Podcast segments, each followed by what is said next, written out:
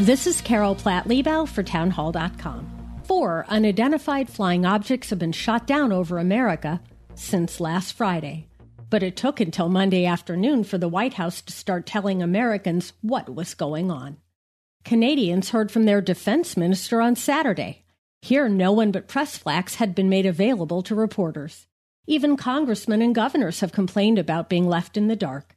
People were left to wonder if there had been further Chinese encroachments or whether we were finally experiencing the alien invasion of science fiction lore. Finally, on Monday afternoon, the White House ruled out alien invasion but shared scant more information. So, yet again, the Biden White House fails to inspire confidence. Worse, its silence registers a lack of care and outright contempt for the American people. We're not entitled to state secrets, but we do have a right to know what is flying over our country and why. I'm Carol Platt Liebau.